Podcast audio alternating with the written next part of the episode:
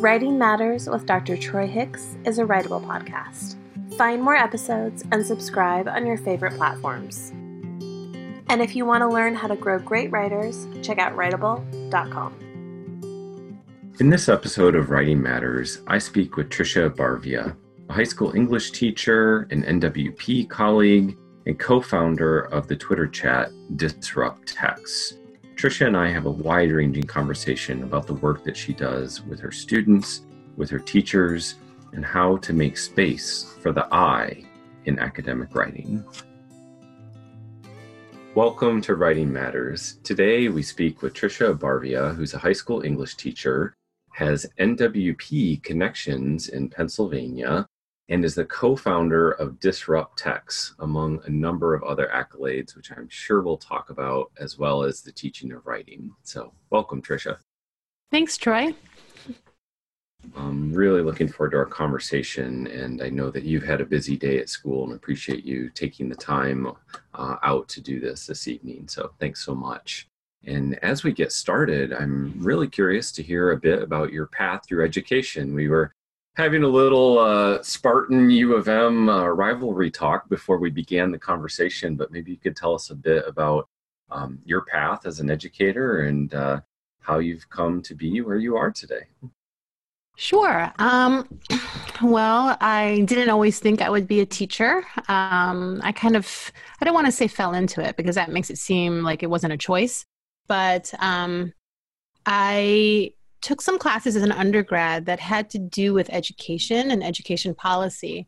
And um, I've just always, I think those classes um, reaffirmed the value and necessity of public education in particular.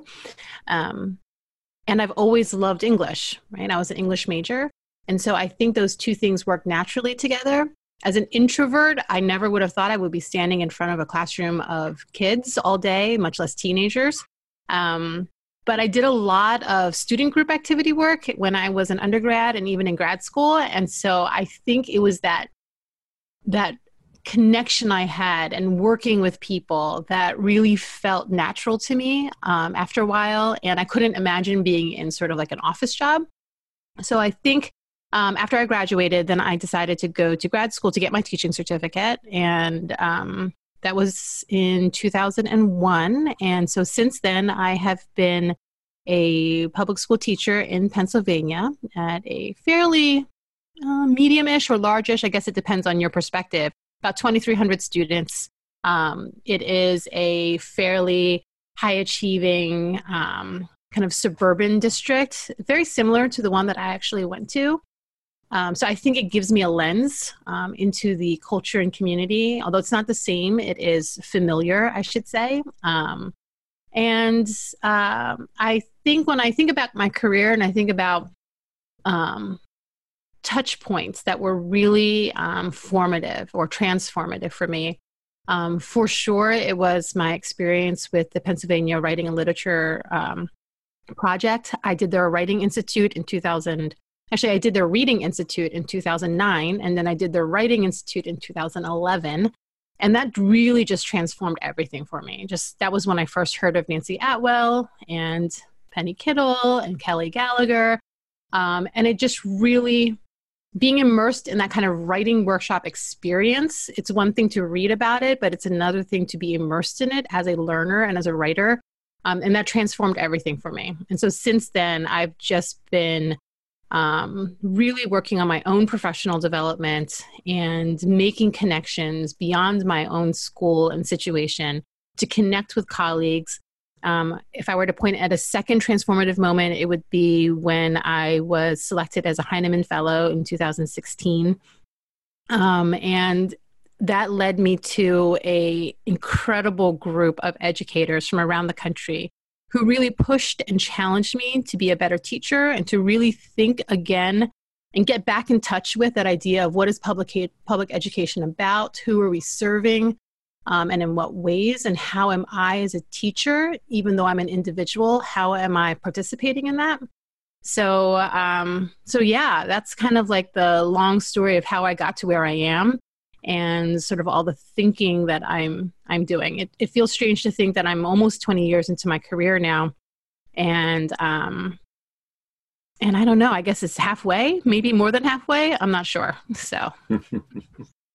oh well, I know I have that little retirement clock counting sometimes too. I can mm-hmm. understand how that goes, but yeah, I think we first connected through Heinemann. Perhaps it was at an NWP event. I, I don't know. I'm trying to remember some of that, but I know we've got some of those shared connections and some of that same pedagogical, philosophical background. So I certainly hear what you're saying about how those are transformative experiences and mm-hmm. and also I appreciate what you're saying about the value of public education. And in fact as I was getting ready to talk with you, I had pulled up one of your blog posts uh, that was relatively recently and I'm wondering if we could start with this conversation about what public education is and what it's designed to do. You had said that if we're really going to be disruptive and think about ways of teaching that are more I hesitate to use the word progressive, but I'll use that for the moment, and I'm sure you'll have better ones. You say begin with the premise that public schools never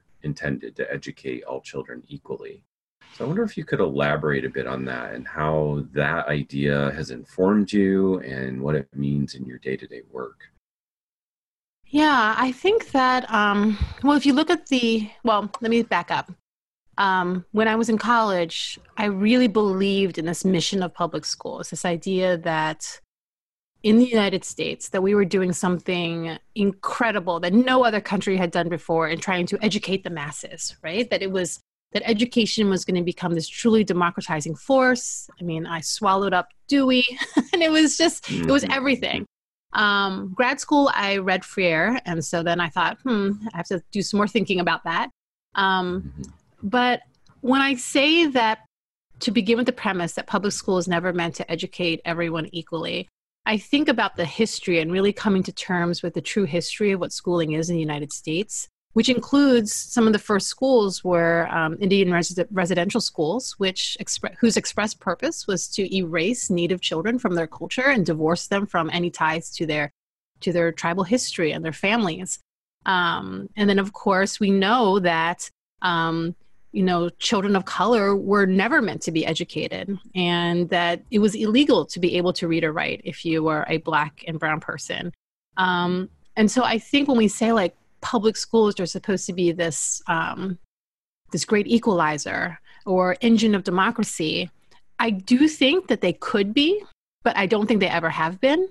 Um, and I think we had talked earlier. You know, the public schools are designed; they're working just as they've been designed to work. So it they serve some students very, very well. They served me very, very well. And I think because they served me well, I assumed they served everyone well, or I assumed if you weren't getting something out of your education, then there must be something wrong with you or there must be something wrong with you know your community or your lack of motivation or any any number of other issues because i had that sort of that bias in my background.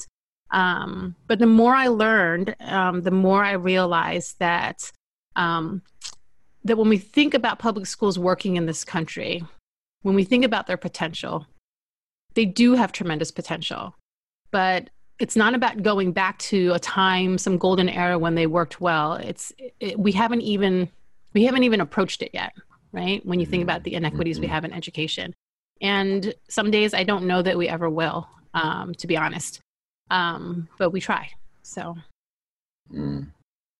I certainly can resonate with that and working with pre-service teachers and leading workshops within service teachers that is a constant conversation in my mind right? Like we're trying to aspire to be better and yet the policies and procedures and let's face it institutional racism and sexism and other things that still pervade education can be absolutely overwhelming. And right. it's, it's very difficult sometimes to feel like you're making a difference well, it's baked into the institution, right? I mean, mm-hmm. it is mm-hmm. truly embedded in everything that we do when we think about dress codes, when we think about discipline policies, um, school.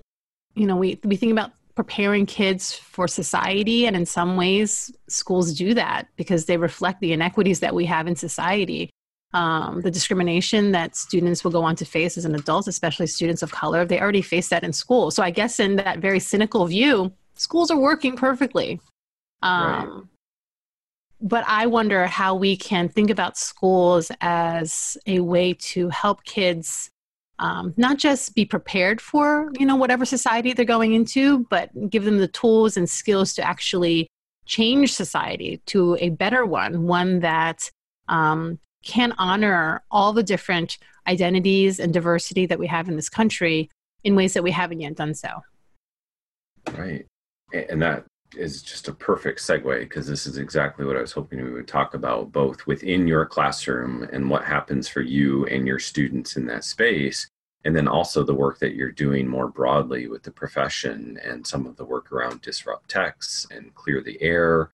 Which way would you like to go first? Do you want to start by telling us a little bit about what life looks like in your classroom with your students and the teaching of writing there, or would it be better to start from that broader professional lens? Um, hmm.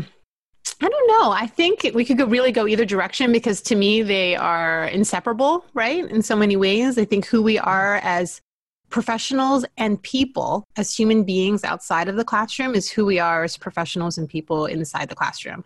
Um, you know, there's a lot of this kind of, there's this false notion that we somehow leave who we are at the door and we're just like quote unquote teachers when we're in the classroom, mm-hmm. right? Mm-hmm. Um, but that's not true. We bring all of our beliefs, we bring all of our life experiences, and that includes um, some of our biases, especially those that have not been um, examined closely. We bring all of those into the room with us, um, whether we are conscious of this or not. Um, so, one of the things I've been advocating for professionally is for teachers to do a lot more um, anti bias um, really critical self reflection, the kind of critical self reflection that really starts with self. Um, I think most teachers, all teachers, I don't know, I think most teachers went into education to help kids and believe in that sort of ideal, idealistic view of schooling that I did as well. Um, and I think that um, we understand, most teachers understand that things aren't fair and we're trying to help kids build a better world. Um, but in order to build a better world, we have to really understand the systems of oppression that have been working against kids and have been working against us. And if you, we want to have kids be um, those leaders who will tear down those systems of oppression, if we need to understand those systems, we have to first understand how those systems of oppression have worked on our own selves and our own lives. Um, and that's hard. It means giving up a lot of, or not giving up, I should say. It, sh- it means challenging and coming to terms with some of the biases that we may have um, internalized over the years. So, for example, I'll, I'll, I'll start with myself. Um, you know, as someone who is a second generation Asian American, um, my parents came to this country in the 1970s um, from the Philippines, and you know they very much believed in hard work and education. It's why we moved so many times in order to constantly like upgrade to a better school. And to be clear, by better school, it was higher SAT scores and progressively white, um, and that mm-hmm. really was. Um, and I think as someone who was always in spaces where I really was only the only um, maybe person of color at my elementary school, like through eighth grade, maybe one or two, um, in addition to my brother. Um, high school was a little bit better, um, but still not many Filipino Americans. Uh, I was mm. constantly trying to fit in. And I think about the ways in which um, I internalized um, beliefs about what it meant to be educated and how I internalize beliefs about things, for example, like the canon, right? And to be educated meant to be able to recite a Shakespeare soliloquy. To be educated meant to have read Great Expectations and to have read To Kill a Mockingbird and to have read Hamlet and any number of other things.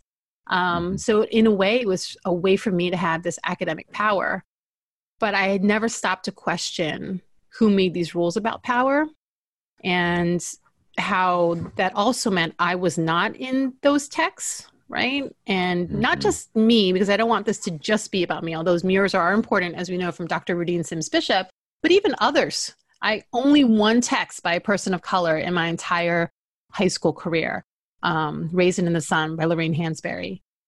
And I think some Harlem Renaissance poets, maybe, if I remember correctly. Um, yeah. And that's considered a good education. So I, I think that really troubles me. And I think as I have learned to unpack what that means when we mean educated or what we mean when we say well read, I've thought about the implications of that as a teacher. And so when we think about public schools and how we are reproducing systems of oppression, am I complicit in that? And so for you know, the beginning of my career, I happily taught from the canon. Didn't even mm. think twice about it. Um, even though I was someone who had gone out of my way in college to read a lot of multicultural literature. Mm. The, the minute I got back into school, it was like my socialization of what it means to be in public school sort of took over, in addition to the fact that this is just what the curriculum looked like when I got there. Um, and so I, I, happily did that. Now, I, to be fair, I will say that um, I also taught world literature, which by its very definition was broader, right? Mm-hmm. Um, but the American literature program looked as many American literature programs do, right? And um, I didn't question it for a long time until I think I started to develop professionally. I started to look around me a little bit more. Um, and again, some of the professional relationships I've had with other educators of color outside of my specific um, school, because there aren't, I'm the only educator of color in my department. Um, it's those relationships that have really helped me to see more clearly the ways in which the system is simply unfair and set up to be so. Mm there's so much to unpack in what you just yeah. said. I, well, I, I mean, I think a couple things. You know, you you you talked from your own experience about how it, your parents kept moving you to what you described as schools that were more progressively white and reaching and attaining higher SAT scores. Which, again, on the one hand, can we fault parents for wanting that for their children? And yet, at the same time, then you felt like that didn't give you the education that you needed and perhaps what you're trying to provide now and you had said earlier that you know you're in a suburban school that is similar to where you were so you i am guessing and i would really like to hear more um, i'm guessing that you face some resistance from your students and from parents when you do try to disrupt the canon and you try to bring in alternative voices or or are you are you able to do that and feel that uh, that's working well now? What what does that look like and feel like for you? Um, I think it's I think it's hard in the sense that um, you only know what you know and you don't know what you don't know, mm-hmm. right? And mm-hmm. um, I think about again, like I said, I think about myself early in my teaching career current Tricia would have been very unhappy and is very unhappy with early mm. career Tricia. Um, and we're just all in different places, I think. Um, I haven't faced a lot of resistance, I would say, from parents. Mm. Um, if anything, I've had many parents actually talk to me about how they really appreciate the ways in which their students are being exposed to more voices um, and bigger issues, and how their kids are coming home you know talking about things in the world that they hadn't talked about before. So i appreciate that. Um and the kids too. I think i think it's hard. I think that um most kids they know and you know kids are smart. They know that racism exists. They know sexism exists um, yep. But they also pick up on societal cues that say you shouldn't talk about those things, or that if you do talk about things, the rule is to talk about them as if they happened in the past. So that, you know, um, civil mm. rights was, you know, racism was solved with civil rights. Um, you know, the uh, colonization is something that happened and was an event in 1492. Like, those are the kinds of things. And I've had students actually say that who say, who have said that we've only talked about racism as it exists in the past and we don't connect it to right now or um, we don't see we we read books by um, African American writers, but they always seem to be um, historical fiction kind of things of speaking to a time past about racism. Um, mm-hmm. and they recognize that. So, for example, like last year, um, my students read Just Mercy by Bryan Stevenson, mm-hmm. and they I mean, it really opened their eyes to the injustices in the criminal justice system. um, and they started to make connections with you know across um, other disciplines fields arenas everywhere um, and i think kids want to be able to have they don't always have to agree and i always tell them that, that you don't have to agree but what we're looking for is the skills to be able to have discourse that deepens our understanding um, and that is like the the skill that i want them to have and i'm very transparent about that um, hmm. I do an identity activity that's um, inspired by teaching tolerance, where we go through our different identities um, at the beginning of the year and sort of think about which of these identities, um, identity categories, um, are most impactful to how we sort of navigate the world. And the mm-hmm. categories are things like race and gender, um, socioeconomic status, ability, sexual orientation, um, home language, nationality, um, I use age as well. Um, and there's probably a few more that I'm missing. Um, but one thing that I tell students is like, you know, these demographic categories, they don't define you. Um, clearly, you're more than any of these categories. But when we think about the biggest issues we face in society today, all of them stem from one of these issues, right? Mm-hmm. And in order to understand how these issues are manifesting themselves in the world and in our policies and the way that politicians are talking about these issues and the way that these are manifesting themselves in our practices from our legal system to our um, policies at school we have to understand how these are impacting us as individuals right and so if we can make that connection and unpack that and understand how our response to issues in the world are really grounded in our own personal experiences along those different identities, then we can at least know where our reactions are coming from. We can be more mindful of that. And then we can also know that the person who's sitting across the classroom from me who may disagree with me, that they're also speaking our truth from their lived experiences. And so that we're not talking past each other anymore. At least we are understanding where we're coming from. Mm, mm. I'm wondering if you could tell us even more about that then, because I have to believe that this shows up in the the topics that students choose, possibly the genres that they're choosing from as well. What does this mean for you as a writing teacher? How, how does this manifest itself in the ways that you teach writing? Yeah, so I think one story that I have often told is um, I had a student come to me last year, the year before, um, and she spoke about how she was writing her college essay, which is the most important piece of writing that kids will write in high school. Say what you want about I mean, it's true the research paper is incredibly important and like kids need skills moving into college for these things. Um, right, right. But for the kids, the college essay, which is narrative, you know, that is the most important, the high, most high stakes piece of writing they will ever produce in high school. And so she came to me and she said that she um, wanted to write about an experience, her experiences growing up as Korean American.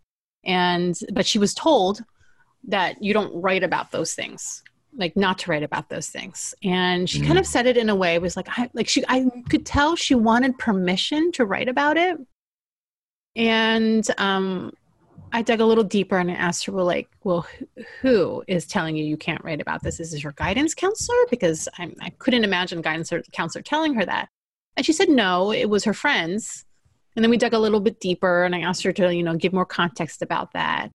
Um, and it was her white friends, um, which I thought was interesting to think about to unpack that. And I'm making no judgment. I'm just thinking about how that is interesting and how that plays out, right? Um, and she didn't feel like she could write about it um, but she wanted to. And so she needed someone to just give her permission. And I actually had this student, I had had this student when she was a ninth grader and not, so she was coming to me a few years later. Um, if mm-hmm. I'd had her when she was a junior in my, where I do a lot of, well, I do a lot of writing in all my classes, um, she would have been in a class where for the past several years, I, I don't shy away from mentor texts and really reading and analyzing mentor texts that focus on issues of race and gender and um, any number of things that have to do with their identity.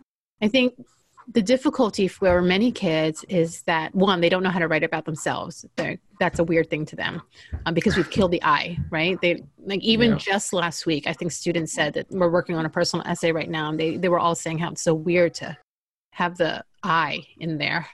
and and one student even said that she used the Control F feature to look for all the I's, and she used to take them out because that's what she was taught. You don't. It's not. That's not what writing is. So it's it's a lot of unlearning that has to happen mm-hmm. sometimes. But then in addition to that, it's not just you can write with the I, it's also like who is the I that writes? And that I has a racial identity, has a gender identity, has a socioeconomic identity, um, has a social identity that has to do with any number of things. Um, and that they're f- trying to figure it out. But kids don't know how to do that. Um, they don't know or they're not practiced, I should say. They're not practiced at that kind of critical self reflection along those different um, elements of who they are. Um, so I think it's critical to bring mentor texts into the classroom to give them examples of strong writing. And by strong, I don't mean confident, I mean really thoughtful, right? And mm-hmm. even if the essay is someone struggling with an identity or struggling with what it means to be bilingual or, or monolingual, if it's an issue of lost language, let's say, um, it's an exploration in the best sense of an exploration and that, really fulfills the idea of an essay as being um, a story of thinking.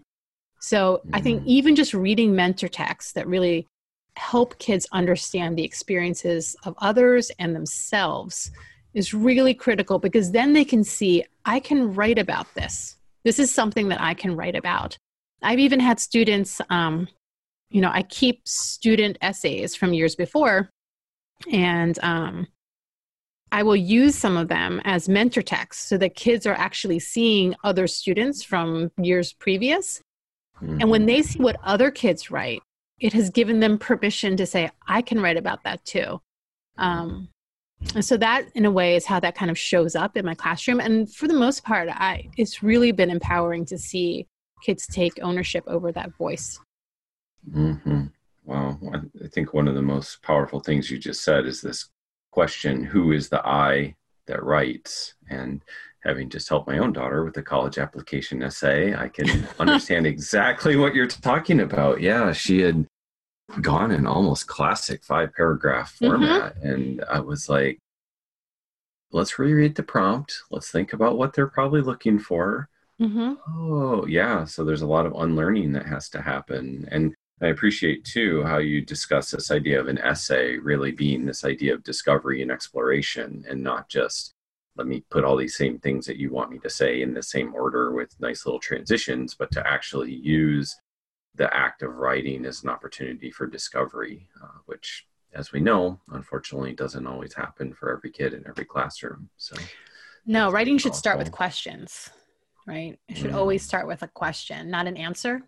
You find the answer when you're writing, you figure it out. At least that's how I write. I don't know about anyone else. Um, but yeah, yeah. Yeah. Well, and again, yet another perfect segue. So, what are the questions that you ask when you write? Who are you as a teacher writer? I've been really curious to learn more from my colleagues about how they perceive themselves as teacher writers and the kinds of curiosities that are driving you. So, what role does writing play in your life, both personally and professionally? And how would you describe yourself as a teacher writer? Um, um, I have always been a writer um, in some form or fashion, even when I was, um, you know, I used to keep journals and notebooks and all those kinds of things. Um, I have composition books filled with just conversations of dialogue that I remembered from like my friends, you know, just like just tons of things like that. So I've always considered myself a writer. And I think some of that is from being an introvert growing up. Um, I'm doing a lot of observation of the world. Um, I think as a teacher writer, um, I think the first part of my teacher writer identity was really about writing honestly directions writing Mhm, samples for kids like that's really um, i think writing composing handouts like those are the kinds of things that i wrote early in my career. I still write those things um, but after i had um, done the summer institutes at my writing project i mean that really opened the door and got me back in touch with the power of especially narrative writing and personal writing mhm, for me as a teacher writer um, i am always tr- i always try to ground myself in story. So whether if it's a blog post or um, whatever it might be I, I start with story and i start with myself. And um, then i try to always connect to something larger some bigger issue that i'm seeing in my classroom or seeing with kids or just seeing in the world. Um, i think of writing as a way to think just think um, and I really did actually mean that when I said that sometimes I don't know what I'm saying until I've written. I'm an overwriter. So I Mhm. need to write maybe 5,000 words before I find the um, 2,000 that seem to fit with what I am trying to say, which I Mhm. didn't know when I started it, um, which can be very frustrating. Um, I'm also, my style of writing is also somewhat binge writing. So I can write a whole lot in, you know, I can bang something out in, you know, um, a day or two or a weekend. And, um, but a little bit at a time, that idea of like, oh, just write this many words every day. I'm like, that's, I don't, I don't know. Like, I can't, I need to get into a flow. And then once I'm in that flow, then it's good. Otherwise I come back and like, I don't know what I was talking about. Um, so I've, and I've done as a teacher writer, um, I used to just show a lot of finished products to kids too. Um, and I think that I also show them now. I'm much better at showing them my writing in progress. So I try to do a lot of the assignments that I have kids do. I think that's only fair. And um, even if I don't finish the assignment that I assign them to do, um, I at least show them like this is how I would do it, or this is my first paragraph, or here's something that I'm struggling with um, so that they can sort of they can see that it really is a messy process. And then I ask for feedback too, which they're happy to give. um, but really, in the spirit of like, look at the process of writing and look how messy it is, and look how it can always be better.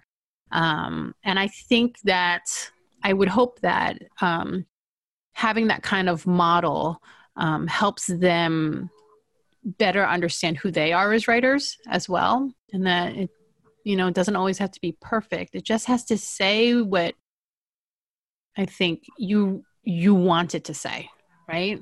So and that's going to be Mhm. different than what i want it to say. Like it Mhm. does it express who you are and what your point is. So even in conferring with kids i just ask a lot of questions. And then i just tell them things that i'm thinking as i'm reading. Um, and i think in that question and answer and thinking and all the messiness of that, um, the piece becomes the best that it can be for that kid at that moment. Mm-hmm. Well, and again, going back to what you just said, that idea does this express who you are, bringing out that I, giving them that opportunity, permission, whatever the right word is there Yeah. to say it's okay for you to put yourself into this piece of writing. And in fact, I want you to put yourself into this piece of writing and then showing them that too. That's yeah, I think that that's they sometimes they really just need a little bit of permission, you know, and because they didn't they they have so many things to say. Um and again, like once we start reading lots of mentor texts of what writing actually looks like in the real world, it's very clear that so much of what's out there is personal, right? The personal is Mhm. deeply connected to everything that uh, you know most great writing, um, and you can tell even if it's a piece about you know an issue the writer is there. The writer is present. Um, and we can feel the writer and we can sense their lack their sense of compassion and we can sense their curiosity and we can sense their confusion. Like they might say like i'm confused or you know the questioning through rhetorical questions. Um, and that those are all wonderful things that they have the ability to do as well Right. And again, like you said, just this idea that we give them permission. I think schools are designed to do exactly what they're designed to do. And one of the things that they're designed to do is compliance. And so Oh, sure. helping kids understand that, hey, you can insert your own autonomy into this piece of writing. That, that's a big deal for some some students and for some teachers too. Well, it's hard because I think kids, um, they, especially where I teach, I think I don't want to say especially where I teach. I take that back. I think most kids they want to they want to do well, right? Um, you know, they Sure. they want to um, do their best and whatever their best happens to mean in that moment. Um, and I think I know I said sometimes they just need permission, but even that is like some this sort of like crazy thing when you think about it. Like, who am I to give them permission to be themselves, right? Like the power of that. Uh, really, what I'm doing is trying to make space for their voice and holding the Mhm. space for that. Um, and in order to have space for kids to have their voices, you sort of have to back away as a teacher and um, think about the ways in which, and you know, I talked earlier about um, the canon, right, in terms of reading, but there's sort of like these canonical rules when it comes to writing. And we have to Mhm. think about the ways in which we can disrupt those rules. Um, my dear friend, um, Dr. Kim Parker, does a great thing with her summer school students where um, she teaches for this program at Harvard and sh- in the summer, and she has kids um, just toss out like myths or not even myths, but rules that they've well they are they turn out to be myths, but they don't know that when they start. Which is you know what are the rules of writing that you have learned, and they have the rule like don't use I, no pronouns, like just create no contractions, must be five paragraphs. Thesis comes so they know all of those rules. And the more rules we put into place, the more we squeeze out who the kids are. Um, and so it's no wonder that kids don't find writing um, valuable or satisfying, right? Because we've basically turned it into this um, clinical, sterile exercise. I think it's um, John Warner, um, his book, uh, Why They Can't Write. Amazing Yeah, book. right up here on my Yep, bookshelf. Yeah, as a matter of fact. I love that book so much. Um, Yep, there it is. yeah, I think it, it, that should be required reading for every writing teacher, just across Yep. the board. And I just Yep. love how he says that our we what we were doing, and, I, and it's been a while since I read it, but I think he says something to the effect of schools are really good at having kids do. Um, they're doing like uh, imitations of writing, but not writing. Mm, They're really Mm. good at imitating writing. Yeah. And when I said when I was reading that book last year, the year last year, and I told kids I was reading it, and I said that quote to them, they were like, "That's right." they totally recognized it. They recognized that they were doing imitations of writing. Oh, absolutely. Well, Tricia, thank you so much for the conversation, for the work that you do with and for your students, with and for other educators. I really appreciate having had the time to speak with you today. Oh, thanks, Troy. Thanks so much for um, asking me to be on. I appreciate the opportunity.